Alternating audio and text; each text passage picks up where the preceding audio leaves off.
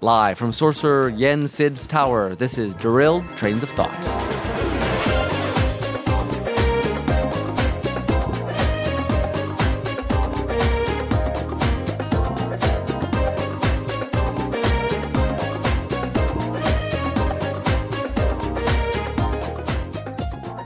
Hi, Tim. Hello. It's kind of dank here. I would say this tower is kind of mysterious. It is. it's a mysterious tower. I'm. It's kind of dirty and everything. Hopefully, get cleaned up. yeah, they, it could use a good washing, I Yeah. think.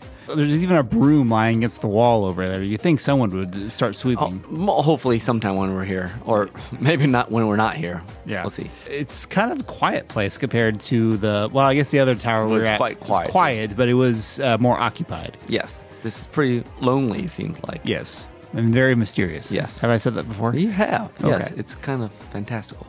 But anyways, welcome. Tim, welcome. We're back after our 80th episode. Yeah, this is this is number 81. Um, we will. We will have to say something, kind of a um, audience feedback here. So you, we need to come clean. Is we that do what need to you're saying? come clean. So, in case you did not get it last episode, uh, we played it very straight, but no one wrote into us Mm. last episode. You guys don't love us. We didn't receive any questions. We only asked once, and you can't do it on the internet. You got to ask multiple times. Yeah. But anyway, so we made we made up all the questions. The answers are fairly accurate, though. Some of them made up as well, though. I don't know what you're talking about. I mean, the podcast goes to every place. The Well, ans- no, that that one was true. But I mean, like Yeah. some of the last ones about like Gary Larson and stuff. I was just Oh, making okay. Yeah, we're junk not up. we're not sure about the whole conspiracy. No, thing. yeah, and um, uh, just uh, clear the record. The last question about Strid and Fred and the connecting stories and everything completely false. I was just making stuff up. Oh, there's no there's no Nick Hayden universe. no, there's no indicating universe. It made sense, It made a though. lot of sense. I kind of want to do it now, honestly, but completely made up. So what? Your so, clue guys were uh, was our question about mockumentaries and and and and fic- spoofs and, and spoofs and um fake stuff, fake nonfiction. fake news. Yeah. So, so it, all- if you caught it, congratulations. If you didn't, We, um, we're sorry. Tim does not have a girl knocking at the door Yet. yet. Uh, Sorry, Eric. Anyway, now that we've come clean, hopefully you've come to know us a little bit more and our devious ways. Yes, we had a lot of fun. And also, it just goes to show sometimes you can't believe everything you see or hear. yes, exactly. so, but this is this is a real podcast. Um, This is a with real podcast. real information. with real voices. Yes. And but anyway, the whole uh, not everything is what as it appears is very fitting for this episode, So I think. yeah, so let's get started with our story school.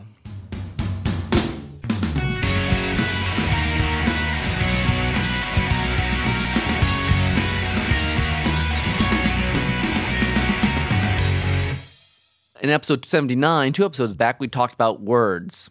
And Tim had a, Tim had a very nice story about um, his college career, and people who said um, words are dead, image is king. That was an art exhibit that uh, someone put up and put in the library. If you haven't listened to episode 71, go do it. It's a lot of good 79. stuff. Seven, yes, thank you. 79. But we thought it would be appropriate to also talk about images. Yes, because we said uh, I, I like the title of your episode, of that episode that you came up with. Uh, a word is worth a thousand pictures. Yes. Of course, I was playing off the whole idea of pictures worth a thousand words, which It's has also some truth true. to it. Yeah, it also has some truth to it. So, and we thought we, we really highly praised words, and we didn't want you to think that we don't also like images. Yeah, and I think it's also nice to start kind of with the uh, the philosophy behind image. It was good to also touch on why you know there is some danger to relying too much on images. I was talking with Nick, and I meant to r- look into this before, and I forgot to. It was either John Calvin or uh, Zwingli back in the beginning of the Reformation, two leaders of the two of the more strict leaders in some ways. One of them in their community, they actually I think they outlawed images of Jesus um, because they took the you know thou shalt not make any graven image very seriously and very literally. The idea being that if you were to try to make an image of of Christ, then your idea of who that would be would be to would be skewed to that. You would be worshiping this picture of who he is rather than him being kind of distant and holier and And I had read recently some big Christian blogger kind of recommending the same thing Him- for him personally. He watched Passion of the Christ, and then when he was praying, he tended to see Jim Caviezel in his head. Um, I, I'm not that image oriented in my brain. Um, That's not a danger for me. Yeah. but I never thought about that sort of ins- not insidious, but in a bad way, but that you know the way images just kind of seep into your consciousness, and even in religious senses, you know your your perception. People will, will joke about you know that all our ideas of Jesus are you know a blue eyed, bearded white guy. Yeah. you know, which he was Jewish. Yeah. you know, but we have skewed images of of what he looked like Yeah. and and yeah and certain things um i mean i think the the one benefit to having there having been so much christian art over the years is that while there is sort of an archetypal picture of who jesus is at the same time we've seen many different actors at this point Yeah. portray jesus and as long as you don't ever hold true to one version of that that doesn't have to be your your defining jesus No, just- at no, least it just- shouldn't be No, just step back up because we started. You know, this is the philosophy of images. Well, images are very powerful. I mean, God, second, im- doesn't want us to encapsulate Him, yeah right but because images, we used to talk about words encapsulating and v- wor- images being vague. But even images have a certain amount of definition definition, or at least, I wonder if it's so much definition or or a, a saying what it's not.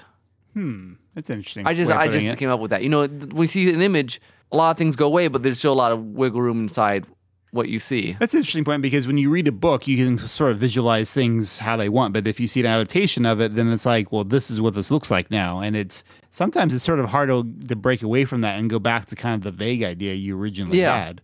Yeah, I mean that's the thing with movies. Once you watch a movie, then when you read the book, you always view Elijah Wood as Frodo or whatever. Yeah. hmm Um. that's the danger. in it. Yeah. and in, in books, it doesn't matter that much, except sometimes uh, there's details that are just wrong because you get a good actor that it's not exactly the right height or what you know for Right, the super right. detailed Or stuff. sometimes you you it's easy to do sort of the reverse of that, where like if you you read a book that you know maybe doesn't have a movie yet, and you uh, some people will, will cast or like you know certain certain Oh, cast. characteristics of a character remind you of yeah of, of an actor or some other sort of and you sort of imagine that as that person, even though sometimes that's even not what the author intended. Like, but descriptions are really easy to glance over. It's interesting. I, I've been rereading Dragonborn, the third and Wheel Time book, and I, I found out that apparently he had like people would ask him all how high, how tall these characters were, and he had like height, heights for them all and everything, uh-huh. like five four, and like oh wow, that's Very like, specific. That's very specific. Yeah, exactly. um, and some writers are much more specific in how they write. You know, in their visual, what they are expecting the reader to pick up Yeah. than like for instance i'm not but anyway so that's kind of one big idea and also is, i want to talk do you have more on that I might, but I'll see if I we'll can circle remember around later later then but- okay yeah. i want to talk about some of the benefits of images Yeah. over words and other things and one is they have so much emotional impact that you know most of your you know your memories that are stuck in your head are usually just an image just an idea N- not, an idea in like word but i gotta be Or, careful how i use or, it or like a scene or, or a something. scene. Yeah, you know, you go to a movie and you're like, this, oh, this shot. You know, you'll have Mm-hmm. those people like how this looks or this how the light plays off this. That there's, I think images inherently have a more have a faster track into the emotions than words do. You can write whole books that are basically just abstract. Mm. Yeah. And an image normally, I mean, you can have abstract images, Right. But generally, create an emotional response of some sort Yeah. you know, this is why people they're getting married, they turn to see their bride in the thing and they have emotional reactions. You don't do that when you like you necessarily read about some person turn around and seeing. Or like on, and on more tragic sort of levels, you know, statistics usually don't convey an idea. You know, you hear about so many people were murdered by this regime or something, and Yeah. like, well, I, I I can't even wrap my mind around that sort of number. And then, it, but then seeing like photographs of mass graves or you know the the remains of a of an aborted um, infant. Or Mm-hmm. like this is the silent scream, is that the Oh, the uh, painting? No, no, no, no, that's not No, That's just there's the Oh. the, scream. abortion the video that shows the a baby being aborted and they use it you know, in, in arguments and whatever, and that does that does more normally for than Mm-hmm. Yeah. all the dis- statistics. You know, the same way, you know, if you want people to donate to your humane shelter, you show like images of dogs looking really sad. You ever seen those commercials? Yes. and suddenly you're like, I don't even care, but I must give you money. Mm-hmm. Yeah. yeah. There's an instancy to it. It's like, because, you know, we speak in euphemisms all the time. You know, this person passed away Yeah. or, you know, they, this many people were lost. But when you actually s- sometimes actually seeing a thing is Mm-hmm. what makes you realize what that thing is. Yeah. It- it's sort of like I was thinking on a less serious note, like if you like people trying to describe an animal that you've never seen before. Oh, yeah. Like how how would you describe a uh, like say a hippopotamus to someone who had never seen a hippopotamus before? Yeah. It's like, well, there's this really big thing with a large mouth. Well, how large? Well, it's kind of like it's a weird oval, not quite oval. It's Yeah. like rounded rectangle shape, and people would have this very weird, like you know, kind of child sketch drawing in their head until they actually were able to see a picture of what a rhinoceros looks like. I mean, it's like or some a of the- hippopotamus looks like. yeah. I, I talk to my kids sometimes, like talking about something like, what, what is that? I'm like, yeah, come to YouTube with me, and I'll show them. You know, here's Devil's Tower. Here's the Great Wall of China. You know, a picture is way easier than me trying to explain the thing. You know, I and I was even I was watching a um a documentary on Martin Luther recently, which is really fascinating. As a Lutheran, you should totally check it out. Mm-hmm. Yeah. um, I'll tell you. I about heard it was very good. Yeah. the one on PBS. yeah, I haven't watched it, but I heard it was very good. Oh, it was, it was super good. But one thing they actually talked about is how they, uh, how Luther actually thought it was important to educate ch- children and um, to be able to read and to about the Bible and things like that. Which I never thought about it being kind of a revolutionary idea, but it would have been in Luther's time period because you know mostly that was something for the the uh, elite class elite and class, stuff yeah. like that. And he's, he's like, no, everyone should be able to read this stuff. Uh, but one of the things he did when he uh, helped develop books for, because you know he was the first mass media publisher basically. But when he was helping develop books for children, was he knew it was important to have images in there. They had pictures, you know, the wood Oh, yeah. carving cutouts and things like Yeah. that, because that's something children can identify with right away. Which I just thought was really interesting. You know, we think of Luther as being kind of a, a master writer and crafter of the word, but obviously he knew the power of images too. Yeah, that's true. And I mean, when you start, you know, I have young kids, and you start with the picture books, and you know that engages them. They, I mean, Rennie, she's learning to read now, but she still loves the, you know, she wants, you know, I'm reading Narnia, like, is there a picture on this page? Not yet. I'm sorry, you know, because. It is just a lot more fun to just see it as opposed to hear all this talk about moors and heather and you know the mount you know It takes more brain power in a way. and sometimes you don't have the reference for it. Like if you're not No. English, it's hard to get like Tolkien's description of land. That's true. That's a very good point. Although speaking of Tolkien, Yeah. I want to jump into him real quick. It's interesting too to think, you know, we talked a lot about words and having meaning. You know, written words you have to rely on an image to see to Yeah. actually see them. And there's there's a whole way of expressing words through language with, you know, with typography and That's yeah. I mean, And- matters a ton. How I'll pick a book sometime. I'm like, I can't even read this just because it, it looks, weird. bad. Yeah. yeah. It's just i- interesting. It's basically kind of a way of image showing word and expressing words. And it's interesting. Image also can this is half related can lie in the sense that we're wired, I think, as humans to want beautiful things. Mm-hmm. But sometimes things can look beautiful and not be good. Mm-hmm. And sometimes things can look ugly and be beneficial. Yeah. You know, so you know, our sometimes the emotional response is not the same as the what's behind it. Yeah. No, that's that's very true. We- This is why I'm I'm I've been very skeptical of certain kinds of documentaries. I know I just praised a historical documentary, but but there's there's a style of documentary that I'm very wary of and and of the the genre in, in general, the genre in general.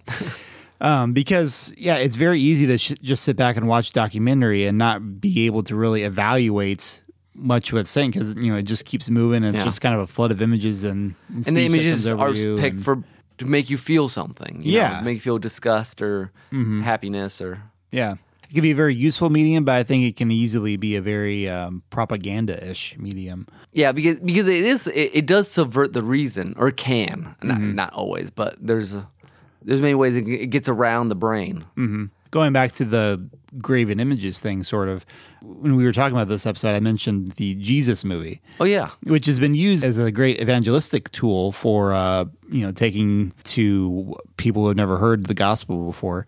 But at the same time, part of me has wondered sometimes if you've never seen moving images before, how much are you being overwhelmed by the actual you know the actual words of Jesus, or are you just kind of enamored by a magic show, and so you'll Yeah. believe whatever the, these people tell you?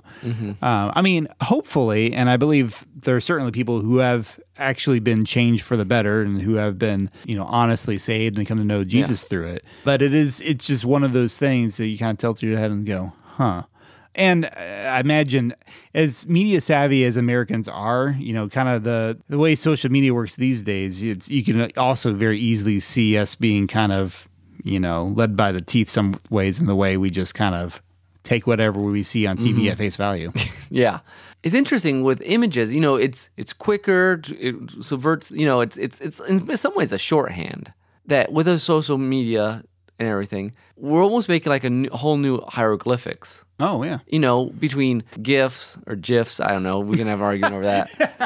You're thinking Doctor Who right now, aren't you? no, I wasn't actually, but um, emojis. You know, Mm-hmm. Yeah. you have whole Facebook conversations with like just pictures. Uh. you know, it's like It's, Oh. it's- very, it is very pictogrammy or like, uh, yeah, or very hieroglyphs. Yeah, e- emojis are the new hieroglyphs. In yeah, some ways. it's very it's very interesting. When in some ways, it's become a shorthand of just like it's a shared amount of like um, code almost, like thumbs up, Hmm. Yeah. party signs. You know, um, the got thinking face, thinking things. the winking. I, I've done way more winking through uh, emojis than I ever have in real life. No one does that in real life. Hi, Tim. Mm. but it's uh well, it's interesting. We do it. It's it's fast because to write what you mean takes time. To Yeah. write the sentence and then to to t- cap it off with a proper emotion. I'm gonna wink, therefore they know I'm joking, or I'm gonna Yes, yeah. you know put mad face so they know that I'm serious. You know, Well, because as as it's been said before, sarcasm doesn't always translate well over the internet. So sometimes you need sort of that that visual cue to go with it. Well, and then this visual cue is helpful because most of the time people don't spend, you know, they don't sit there like, I'm going to make sure people really understand what I'm saying. Yeah, They just throw it out fast and, you know, it's like we, we like color color code it. right. And honestly, I imagine like visual cues is probably one reason why some people thought our last podcast was completely genuine because they Yeah. couldn't see us like kind of smirking to each other. Oh, yeah, or- we were ba- we were having a blast. but but radio is I guess it's sort of a an audio v- image some way because there's a lot that you're not seeing. yeah, exactly. That might be a stretch, an audio image No, I don't want this. you have to see it to believe it. or hear it. Here, yes. we should definitely talk cinematography Oh, a yes. little bit. Or like the French actually have this term called mise en scène, which basically means the well, I don't remember the exact pronunciation, but the idea of it is what's all encapsulated in a scene, in a visual scene. Um, this probably started first with like paintings and visual art like that. I mean, because the thing, the reason why you can sit, stand in front of a painting at the museum and just stare at it for a while is because here you have a very specific image that an artist has taken great pains to pick out every detail. And the for. com- it's compose it's co- the composition. It's very personal. You got the the I don't forget the rule. You go with the rule of thirds, and you got Rule the of thirds. triangular. and you, there's the thing. lighting that goes Mm-hmm. on. You know, what are you supposed to be focusing on, and what's and there's there's a lot more work than mo- you look at a good picture. You're like, oh, that's a good picture, and there's a lot of work that went behind it to make you look and see and what you what they wanted you to. Yeah, and a lot of times it tells a story. Which Yeah. is why we're talking about images on this podcast. In case you missed, it, it's like this is supposed to be a storytelling podcast. They haven't mentioned storytelling. Well, obviously, a lot of times they they do tell a story. You know, Norman Rockwell was great, an American Oh, yeah. guy. At, I have like- a calendar right now at work that every month has a new.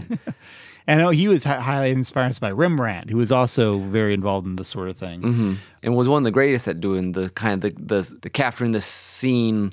I just I heard a um, I think it was on the World and Everything in a podcast they were talking about Rembrandt because it's some anniversary of his birth or whatever. Mm-hmm. They could capture like the the the moment in the story. He did a lot of biblical stories. Yeah. that encapsulate everything and all the emotions right in that one in that one moment. moment. hmm And you know, it's interesting that art went from a very, um, you know, the realistic period of Rembrandt. So then we got the more impressionistic work of your Monets and things like that. And then Yeah. you got it got more uh, abstract later on, and there's some abstract art that is doesn't really say much and then sometimes you see some abstract art that's like okay i sort of get kind of where you're going with here it's a that's that's it's an interesting line i think i remember going to an art museum with a homeschool family and we were all very purist like conservative like no this is the way it should be but then um, i remember one guy one of the the art people there pointing out it's like well your clothes are all kind of abstract you know you Yeah. you, you still say something with what you wear Yeah. which we might talk about that in the future episode Yes.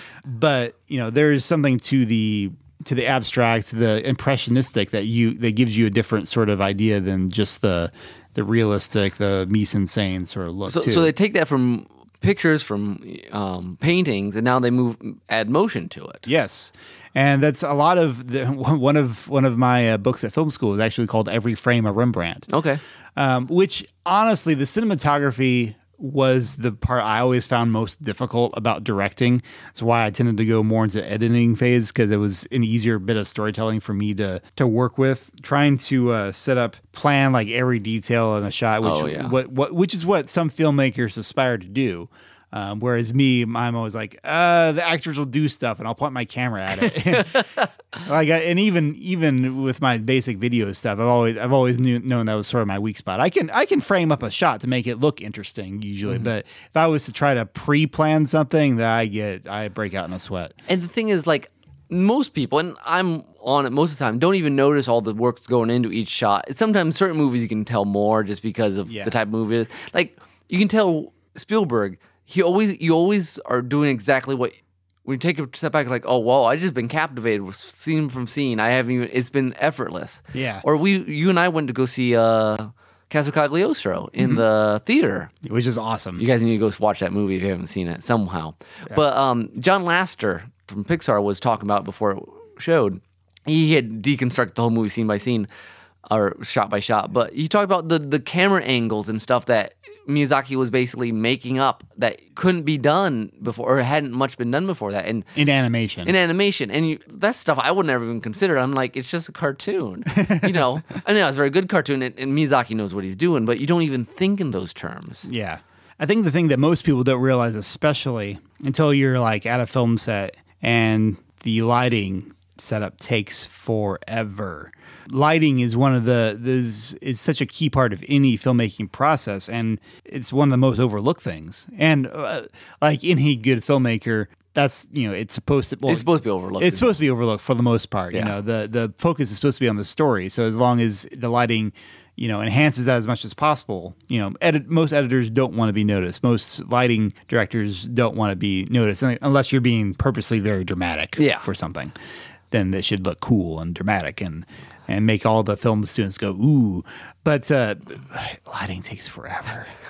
Oh my gosh, that was the thing that always drove me nuts about any project I, I worked on, on on set. A lot of times you would you would have an idea of what you wanted to look like, but then you like, well, no, let's pl- let's try placing it over here. No, I don't like that shadow, or oh no, there's too much of a bright spot here. Let's get some gels. Or what color temperature should we should we have for this scene? Or honestly, sometimes it could take like an hour just to set up. And and when you're working on a student film, you your time is very limited with all, considering all the shots that you have to get in a very limited amount of space. And in movies, images, you know, pe- half the reason movies go off because that looks cool. Yeah. I mean, that's that's like he lo- that that shot was cool. That fight scene was well choreographed. Or is how it flows, how it, lo- you know that you have the planning and the framing in such a way that it's never happening in real life. Like that you, Yeah. you know, you watch a home movie and it just looks like real life. you know, it just does. the camera shaking all over the place, trying to zoom in and out. Yeah, and, and- blurry focus, and yeah, that, that's that's how natural filmmaking looks. Yeah,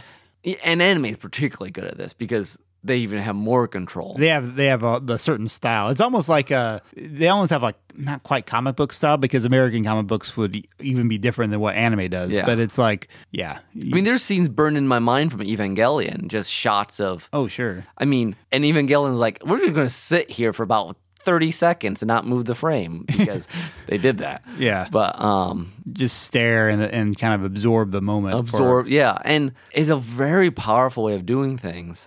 And most, you know, most people have that movie. My parents, especially, and but a lot of people, when Avatar came out, Hmm. the the blue one, not the Last Airbender, right. um, you know, it just looked fabulous. You know, that was the story didn't matter Mm-hmm. Yeah. really. Yeah, that for a lot of people. I mean, it couldn't be a horrible story. It was a, it was a it was a doable story. yeah, it was serviceable. Yeah, exactly. And that's all that was all people really needed at the time because Mm-hmm. it was such a rush to watch. Yeah. Yeah. I, I remember thinking even myself, like, there were things that looked cool, but at the same time, I was like, but Final Fantasy has done worlds like this. Well, but not long. I mean, not, but not for, it wasn't, it wasn't a mass market thing. It wasn't, uh, yeah. And the, the 3D was sort of a new, the new gimmick thing at that point. And I know why people fell for it, but I, I never really. yeah, I don't did. think I don't think it has aged as well as No.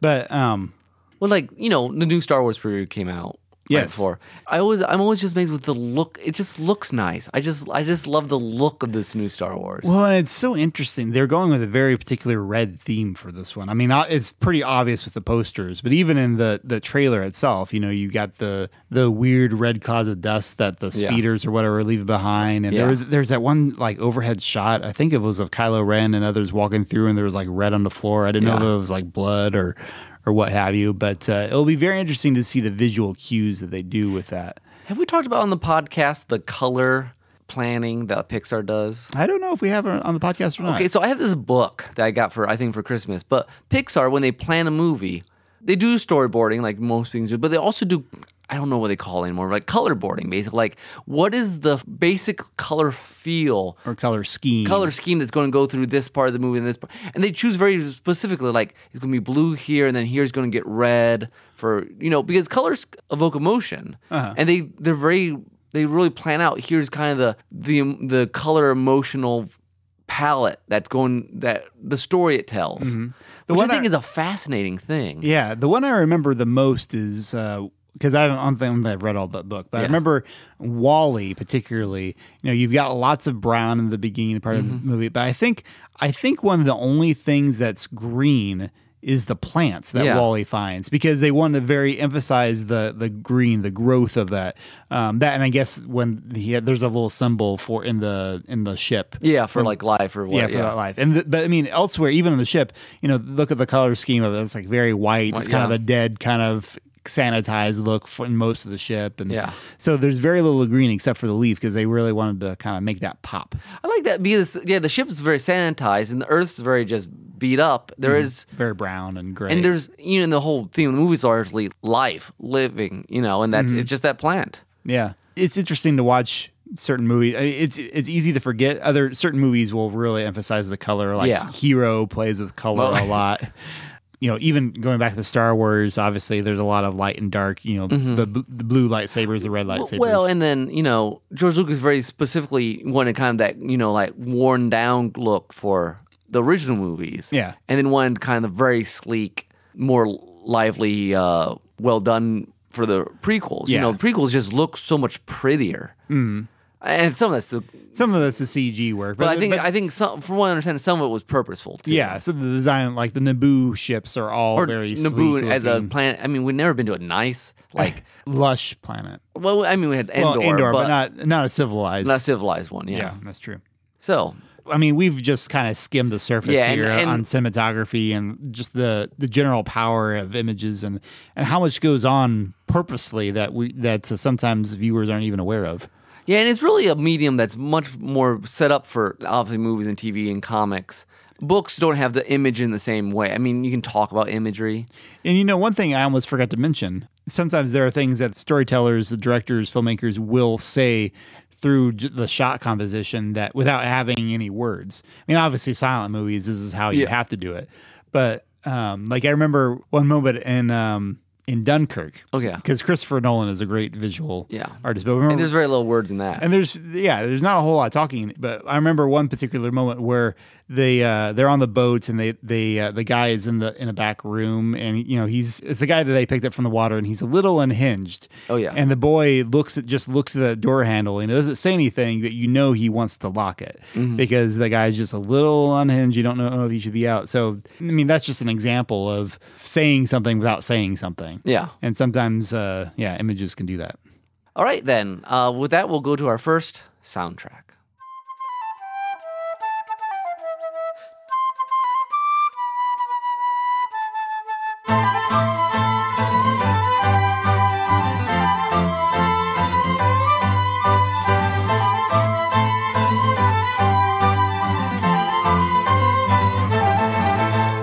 And so my soundtrack today is a little different. Um, I had a normal one picked out, then decided to go a little Different. different. Yeah, to repeat myself. Uh, Shinobulba. Chernobyl. Yes, thank you. Um, Sam is his name. Sam. I don't know if that's actually accurate. Um, Sam is his first name. Anyways, he's he does some Sam, he is. not Sam he is, um, but he does some he does, has done some remix on Orcock remix, but he does a lot of kind of piano impro uh, improvisation and setups. And he did this one s- session where people would send him images, and he'd just play a song based on the image. And since we're talking image, I thought it'd be good. And one of them had this image of a guy dressed up as Darth Vader in the ocean, like knee deep in water, with like one of those filtering water things, Water filters. water filter containers, um, and he was pouring into a bottle. or into he a was- bottle or something. It was a ridiculous image. um, but anyways, then um, Shinola Bulbula wrote a song called uh, Darth, or just played on the spot a song that he entitled "Darth Vader Saves the Ocean." Um, so we took this from the YouTube video of him doing this Of his session. of his session, and I hope you enjoy.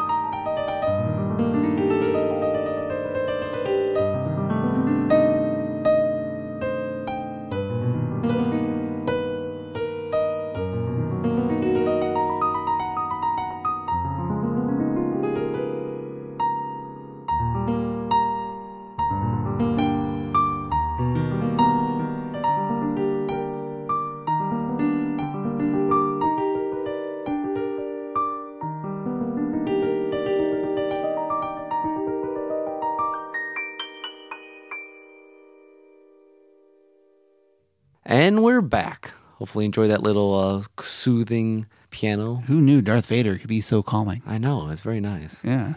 All right, we're going to go into our second section, and we're going to start with a bit of story.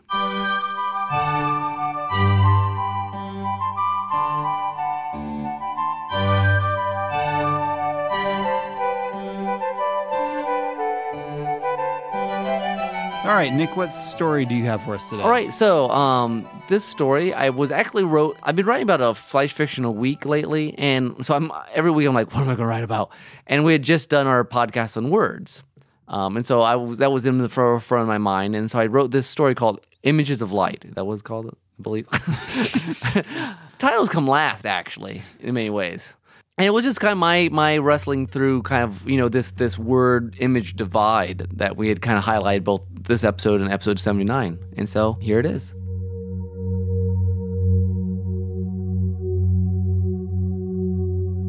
Images of light. They came not in ships, but in beams of light. Creatures of many eyes, their forms wavered insubstantial before us. They did not speak, but when one of their eyes, a film of colored photons, a mere hologram projected across the expanse of space, touched us, we saw landscapes and constellations, caves of crystal and deserts of blue sand, twisted plants and writhing phosphorescence.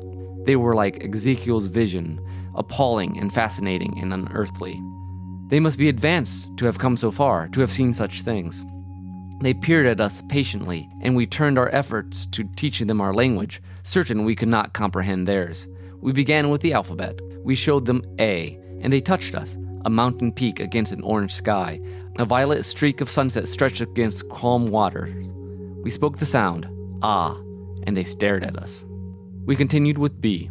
The touch came, the shiver of light upon flesh, a single cloud in the green tinged sky, a creature fat and lazy nursing its young, two rocks stacked one upon another. We spoke the sound, B, and their many eyes stared unblinkingly. Through all 26 symbols, we continued, our wide smiles and exaggerated gestures veiling our dwindling confidence.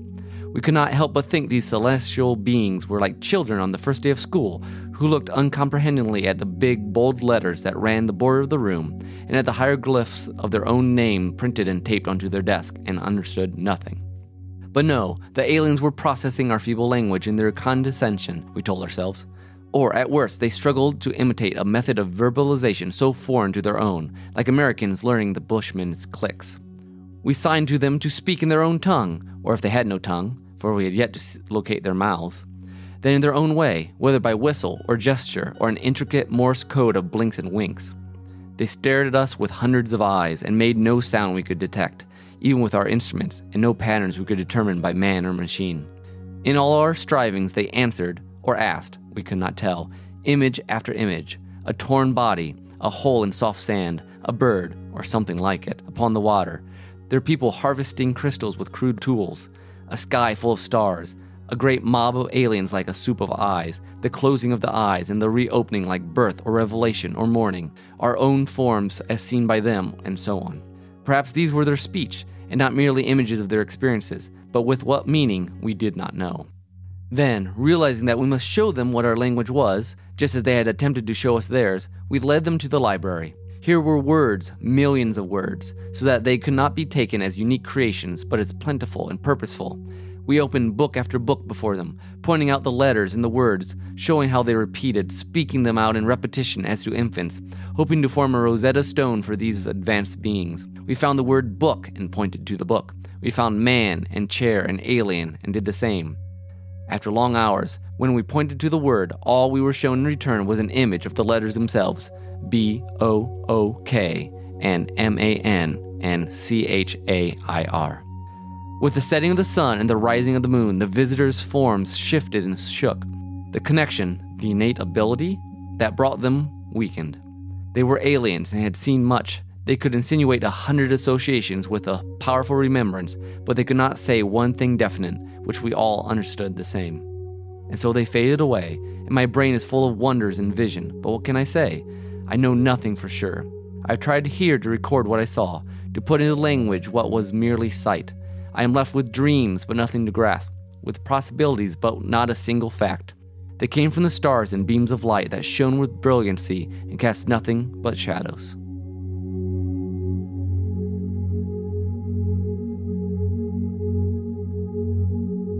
I th- what I think is interesting about that is not just that it was inspired by the podcast, but I felt like because I think it was that same episode where we talked about the book of Strange New Things, Mm-hmm. and there was a little bit of that sort of alienness in there too. That's so, true, and it might have been stuck in my head from Yeah, that yeah. unconsciously. So I, I don't know. I just thought that was a really interesting sort of product uh, to come out from that Yeah. podcast. Hmm. And it's a very different story for me in some ways. I haven't written this like every once in a while I write a nice sci-fi story, but it's hard to do sometimes in short in pieces, short so. form. Yeah.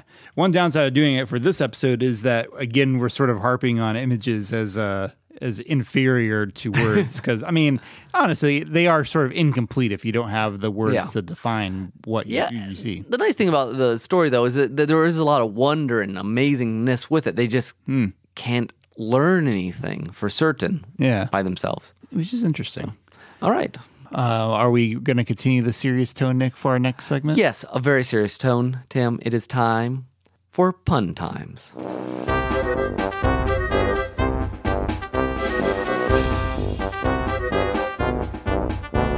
Yay! It's back. Yes, finally after teasing it for a while. In fact, I think we're mainly doing it because we realized we haven't done it in a while. Exactly. and we kind of miss it. So, uh, So we just gotta find a good subject here, Tim. So um, I think since we've been talking movies, let's let's just let's just go for that. Let's, Like movie titles or anything to do with a movie. I would say, I'd say run the let, you know, let the gambit run Let free. the gamut run. yeah. Okay.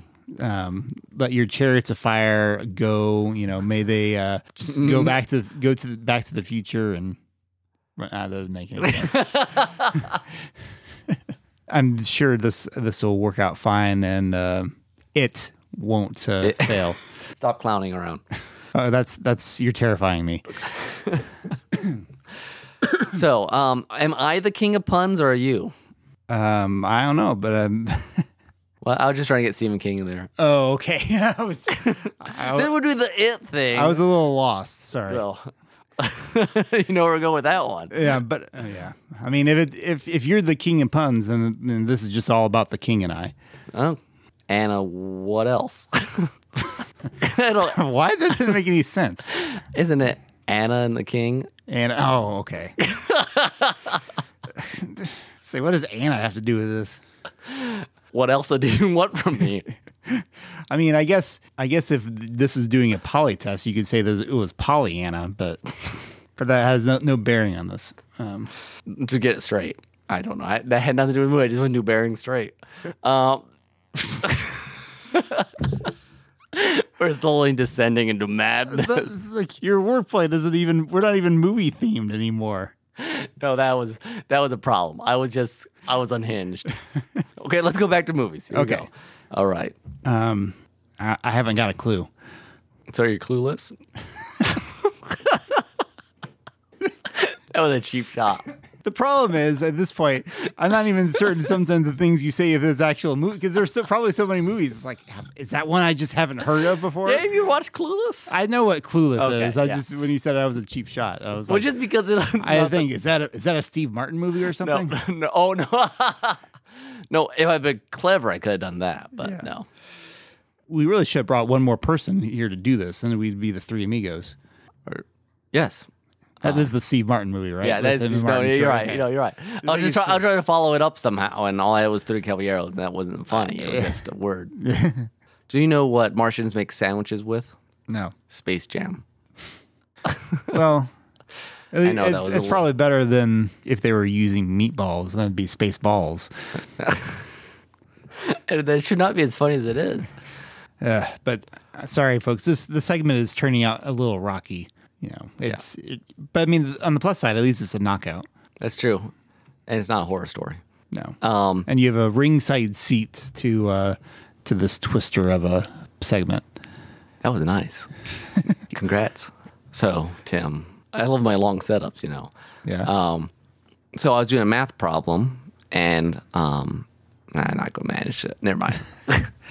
you had me hooked. I- nice. Now, okay, now if we have too long of a, of a silence here, I'm just going to fill it with the sound of music. I mean, I'm not. I'm no music man, but uh, See, I'm. ah, you know, we probably shouldn't have done music because we had trouble with bu- or with with movie titles because we had t- trouble with mo- with book titles Yeah. before. yeah, But- book titles for some reason titles are like I just get frozen on. Well, I didn't actually need us to. Doggone it. See, You I, got all tangled up. yes, Yes. I, I, I, yeah. I didn't actually mean us to get stuck on just titles, though. We could have gone with, you know, I'm trying to direct the scene. You're trying, yeah. Yeah, and, you know, trying to produce something You- good. You're trying here. to lighten up the mood. Exactly. You Yeah. know, trying trying to you know, so I don't have to do too much editing of the of the thing. you Yeah. know, trying to just trying to put on a show, be a star. I just gotta get started. That's the problem. like, I need a starting point. Yeah, a better starting point. Yeah. Um, well, maybe we'll just go with that. Okay, is that enough? I don't. I don't. kn- I See, haven't, the problem is like I pun better when I'm not thinking. Like, when you put on the like, spot. like I had like five puns in for this sock on my m- microphone. This this thing. Okay, so guys, uh, we're missing a case for one of my microphones. that one that little foam things. That So covers we the have a mic. sock on here, and you know we we're talking about putting a sock in it, and that you know um, it was quite an amazing feat to do it with that, and you know that trying to spin a good yarn. yeah thin good yarn, and you know toe the line. Darn it. Ah. yeah, I don't know. There, there might just be too many holes in this to Yeah, I, to, to foot it. it holds with a double whammy. Yeah. well, you know they come in pairs, so. Well, looks like looks like we've uh, we, we've lost. We we're- we we we're- we, we, we missing I, I- something. I dropped the ball. You dropped the the ball. Oh, okay, that's a stretch. You had to really think about that to connect it with a sock. What's feet? Oh, okay. I was thinking like when you ball up socks. Oh, That's what oh you're no, going no, that's for. that'd be too much of a stretch. okay. I guess I just have a leg up. Nailed it. I, I knew I knew you'd be able to string these along eventually. oh boy! All right. Well, we better wrap this up before it starts to stink. Yeah. Yeah. If it doesn't already. It probably does. All right. Fun times, everyone! Yay!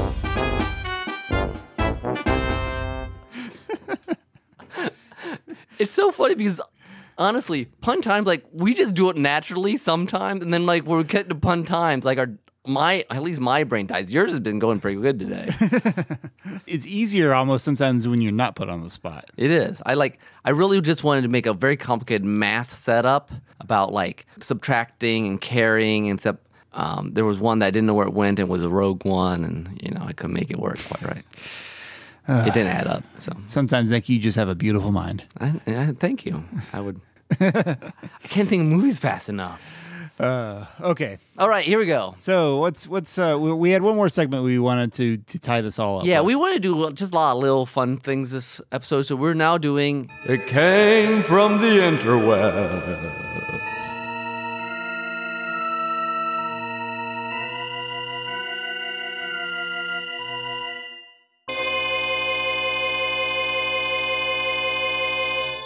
Speaking of images, we were thinking about doing what uh, what if, and we just didn't have a good one. But we found there's actually a couple different kind of quizzes on the internet where they'll show you an image or a couple images, and you have to guess the movie from it. Now, granted, this is a podcast, and you won't be able to see the images, but we'll try to describe it for you. Well, and, and uh, hopefully, if the the if the quiz is good, they do pick up images that we can you know we can say and you can be able to visualize and, and pick up on, so Right you away. can play along with us. Yes, maybe we'll have a we should have a like a a Jeopardy thing between each one, and be like, doo doo. doo." They're not that good- that hard, probably. Okay, this, this was a, can you name the movie these three images e- evoke? So we'll just show you the images. Okay, so we have sunglasses, a black leather coat, and a blue and red pill. Ah, okay, yeah, So if you have guessed it, audience, it is The Matrix. yes, And what's amazing about this, and we didn't talk about this in our story school, is that the blue and red pill is an image that immediately make you think Matrix. Matrix, yeah. It's amazing how that works. it's true. Again, because they, they focus a lot of time on it, but it's it's an imagery that works really really well. You know, we talked about one time with uh when we were doing Chilling the Wells, making books that has just one image that would encapsulate the whole book. Mm, and yeah. people, there's a whole book style kind of minimalism that does that. Like we'll put the one image that you know will encapsulate everything that this book is about. And Mm-hmm. this is a real- real good use of images. Yeah, yeah, Matrix would yeah, that makes sense. Okay, so next we've got uh running. Okay, so I guess we should clarify. These are not images in this case these are not images that are from the actual movie. These look like they're all um they're not screenshots. No, they're just Im- they're just things. just uh, various pictures. And One is a pair of shoes running. Well, I mean, there's a guy in the shoes running. It- It's just on his feet. I guess this is a shrimp. Yep. And then this Some chocolates. a box of chocolates. That would be Forrest Gump. I would agree with that. Let's enter the answer. So that's it's again the box of chocolate. If you're going to make a book and put one image there, you put the box of chocolate, and you're like, oh, it's Forrest Gump. Yep. And here's an interesting thing about that. I've never actually watched Forrest Gump all the way through. Oh, but you knew it. But I knew it because everyone knows life is like a, A box, box of of chocolate. chocolates. Yeah. Okay, we got the color yellow, uh, a woman in a wedding dress, and uh, Katana. katanas. This is This would be Kill Bill. yes. And again, I've never seen all of Kill Bill, but Yeah. I, I knew that. Yep. Yep. Okay, we've got uh, a knife, a rocking chair, and a shower curtain. Which would be Uh, I had to. This one you kind of need all three, I Yeah. think, to really get, which is interesting. I wouldn't have got if I the first two. I might have gone a different direction, but with the shower curtain, this has got to be Psycho. and it's it's honestly kind of amazing. Three images, and you're like the entire movie comes up. Yeah, that's true. Okay, we've got a black umbrella, a chimney top, and penguins. I would say Mary Poppins. That's what that's where I'm going with for this. The penguins are a little weird. I mean, there there's the penguins in it, but it's not Yeah. the first image I would come up with. Right. It's interesting. Usually, most of these, like the last one, really makes me think of it. This one, all I need is the chimney tops and the umbrella. The umbrella did almost. I Yeah, mean, you need the chimney practically. top, but you could have yeah. Okay. So we've got a guy caressing a skull, kind of like it looks like Hamlet. kind of a Hamlet sort of thing. We've got, um, That tree that is always used for Africa. yeah, with a sunset behind it, and then we've got a boar. This has got to Lion be the King, Lion Lion King. I mean, I like the Hamlet picture. That's kind of clever, actually. That is- that is very. That is very what Lion King is. Um, okay, we've got a mannequin. I think like just the a lady's bust sort of mannequin. Then we've got a moth, and then we've got um, a bottle of I believe that's Chianti. You know what this is? I do not know this one. I think I know this. This I believe is Silence of the Lambs. Ah, Um, that's that moth. I remember that moth from. I've never seen this movie, but I remember that moth from the poster. oh, you're right. Yeah. And the whole Chianti. That's that's a line that gets used about Hannibal Lecter all the time. Okay. Okay. So there's a guy staring at us, bald. hats, kind of a cowboy hat. And then I'm not sure what's going. Oh, I think those are samurai. I think this is the Magnificent Seven. Oh. Okay. I think that's Yul Brenner on the left there. Oh. Okay. Yep. Oh, nice. I would not have gotten that one. Well, the samurai because the Magnificent Seven is a American version of the Seven Samurai. Okay. So you have to you have to ha know some film history for that one. I think. okay. This one has a skateboard, uh, Calvin Klein underwear, and DeLorean. Well, DeLorean. That's, I mean, that's all that's you all need. you need. This is Back to the Future. The Calvin Klein underwear is kind of funny though. That's a s- I don't even remember. Uh, probably yeah, yeah, blocked there. that one from my mind. Uh, okay, we got a pair of wings, a bell, and a black and white photo. I I think I know what this, This is. has to be um, It's The a Wonderful wonderful life. Life. I don't know. uh, what's the, that last? the last picture doesn't work that well for me, but all you need is the the wings and the bell. And Yeah. I think that maybe that's supposed to be the library. Maybe. Maybe they just want black and white to get you in that. That frame set, possibly. Okay, we've got a record player with a big one of those big Phonograph sort of phone, yeah, horn things, uh, some shoes, and a woman with a crazy hat. Um, Um, I I don't know this one. Um, They kind of look like tap dance shoes, so I don't know if it's a dancing sort of thing, maybe um, uh, some sort of musical with that. like a Fred Astaire sort of thing. Maybe. Oh. I don't know. This was a little vague. We'll have to Can skip go- for now because we we've got a time limit on this thing. You can go next, and it'll let us go. Oh well, It will tell us the answer. I, I Go. don't think it'll tell us the answer unless. Okay, we let's get it. see. So let's just move on. Um, we got some eggs. We've got some hanging meats and some boxing gloves. that would be Rocky. This is Rocky. yeah. a snake, a, a hat, and a whip. Doesn't take much to do that one. Nope. Uh, That would be um, Hulk Hogan's movie. No. this would be Indiana Jones. It doesn't say which one though, so let's just guess Raiders. Because yeah, All right. that's that's That the makes one sense. everyone goes to first. All right, we've got a drain, a hammer, and the book cover, The Count of Monte Cristo. Is it- Are they telling us the answer there? Because that is a movie. um, My guess is they're actually trying to go with Les Miserables. yeah. But why would they have Count of Monte Cristo there? Victor- To make it classic? Victor Hugo. No. Um, Yeah, try oh, to- you're right. It's Dumas. It's not. You're right. Yeah. That's a different author. So that's not right. I mean, Sewers makes me think of Les Mis. Yeah, because of what you told me. But the hammer, I don't know what would be. It was actually the Count of Monte Cristo. That would be funny. well, I haven't read that, but that would be ridiculous. Yeah, it's not. Um, I'm not sure about this one actually. Unless Um, unless this is a revenge. oh tale. wait a minute, sewer hammer. This makes me think it might be um oh, what's that prison escape movie? The Shawshank Redemption? Yeah, yeah. Okay. because Count of Monte Cristo, there's a jailbreak. Okay. I don't remember if there's a. I don't remember if there's a um if that book actually features in the movie or not. But the se- he escapes through a sewer. Okay, the and- only one I I need for this one is the last one here, which is a horse head. Okay, th- yeah, this is the other. We've got a gun and we've got a cannoli.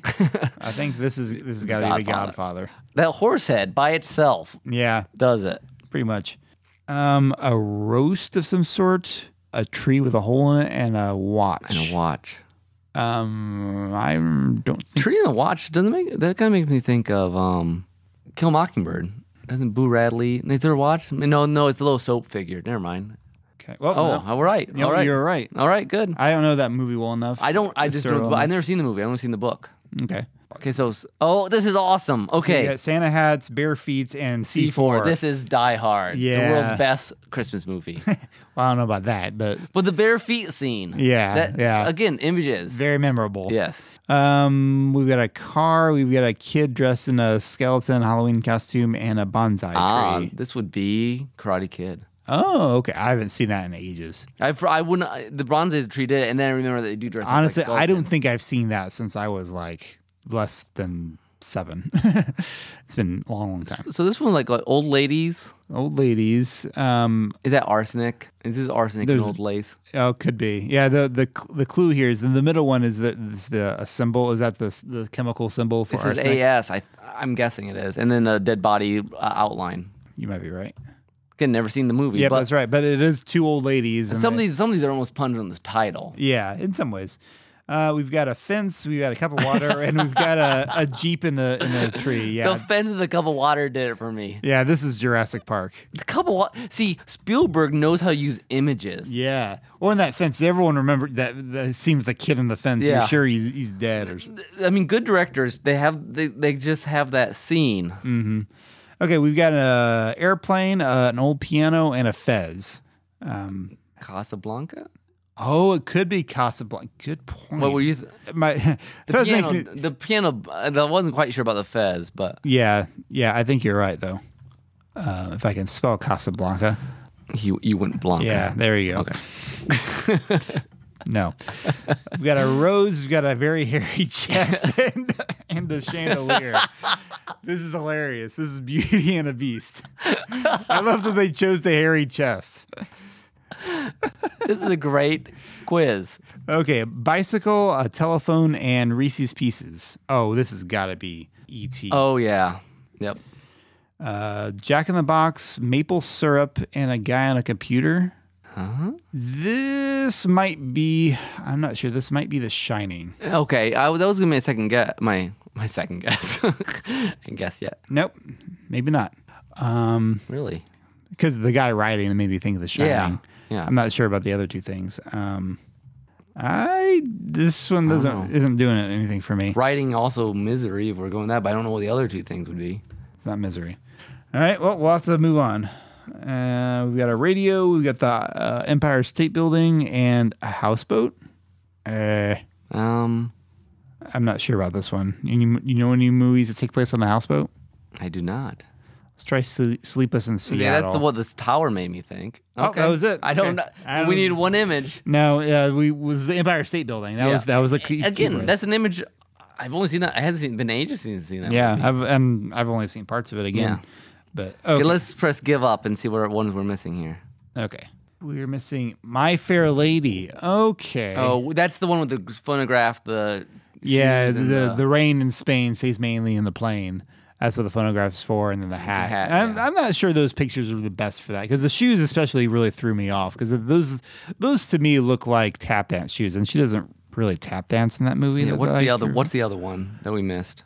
Okay, toward the very end, Elf. Oh, okay. Jack in the Box, maple syrup. He likes maple syrup. Yeah, I'm not sure about the guy on the computer. yeah, though. I'm sh- probably should. Is it but because he he looks like he's at a, a kids table? maybe? Could be. Yeah, that one was hard. So, anyways, this this I think this intro was actually quite good to uh, talk about something we did not talk about in the image thing, which is just how powerful individual images are for for an overall memory. idea. Yeah, for memory. Yeah, like Inception, the little spinny thing. the top. Yeah, um, and most a lot of the f- most famous movies have that one or two things that you can be like, that's the movie. You know, Um, Star Wars, a lightsaber. anything Star Wars, honestly. I mean, I mean the first movie. I, I mean, true. It- the Tie lot- Fighter, the lightsaber, the Death Star. It the has a very iconic images sort of movie. Yeah, Um, I'm trying to think of some other good examples like that. That quiz touched on a lot of them. A lot, so- yeah, a lot of the really powerful ones. I mean, you got the sled from Citizen Kane, Oh yeah, Rosebud. things like that. Anyways, it was it, that was nice filling in something we didn't talk about. Plus, it was a lot of fun. Actually, that was ended up being a pretty good quiz. Yes, I like that. All right, so we've now come to the end of yet another episode. And it has been a pleasure. Um, I'm getting a little chilled here in this. Yeah, Although I, he- I hear some very high pitched voice in the other room, so maybe uh, maybe he'll give us a hand and help us clean up. that'd be around here. nice. Yeah. But meanwhile, um, before we get we move on, uh, we should give them some contact info. All right, uh, join us at our Facebook page at just Facebook. Derill Trains of Thought. Yeah. yeah, and then our website. Derailtrainsofthought.blogspot.com. subscribe to us on iTunes, Stitcher, etc. Um, email us at derailedtrains at gmail.com. And of course, if you're ever interested, you can check out some of our personal individual endeavors. Nick has lots of short stories at worksofnick.com. Yeah, especially go to the story index, and you'll see um, by the time this comes out, probably 100 different flash fictions at the very least. There you go. And if you're interested in s- watching some of my uh, Kingdom Hearts playthroughs, I can't promise I'm a, that great of a player, but uh, if, if you're interested in hearing me nerd out about it, you can check that out at uh, Storyteller Frog. That's on Twitch. And then uh, go ahead, like, if, check out our old old hijacks if you want to, you know, catch up on um, watch, rewatch Lost or We haven't started the Babylon Five yet, but uh, we've got the first two seasons of Lost on there, like two se- two and a half seasons of Once Upon a Time. If you're into that, we probably will not be doing what, new ones. the new the new Once Upon a Time. We decided we're just ready for a break from that. we'll tell you about it at the end of the season or something. Yeah, probably. I haven't actually had a chance to watch it. Yeah, I'm, yeah. Anyways, yet. So I guess that means it's time for my soundtrack. Yes. Or maybe I should say your soundtrack. Uh, uh, you you appointed me to a, a song, a, a possible remix, which I thought was uh, a great choice. Uh, this is from Mario Paint, a remix from Mario Paint, which that was a fun experiment that Nintendo did way before they were doing Wii stuff, where you get to paint on your Super Nintendo. it was a lot of fun. And you can make music too. Yes. I always thought that was fun. You could make music. But this is based off, I think this was the uh, title screen. Um, the remix is called Picking Colors. It's by Dabby Dab or something like that. I think that's what I'm going to say. Which I thought this was a fun little story in, in the write up that uh, most of the, the uh, people who uh, do music for OC remakes, you think of them as like music students, kind of college age, 20s or 30s or something like that. This one, his adult children introduced him to uh, OC Remix, and you said he's a, actually a grandpa? No, no, there's another person. Oh, another person who's a grandpa. Yeah. Okay. Well, this guy might be old enough to be a grandpa. I don't know. But uh, he did a really cool bluegrass version of the title It's from nice. Mario Paint. It's pretty cool. Picking colors. I hope you enjoy. And Let's, let's get out of here, Tim. all right. Until next time. This has been Nick. And this is Tim. Bye. Adios. Thank